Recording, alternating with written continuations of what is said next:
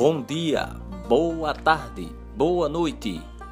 Você está ouvindo o podcast João três dezesseis, porque Deus amou o mundo de tal maneira que deu seu Filho unigênito para que todo aquele que nele crê não pereça, mas tenha a vida eterna.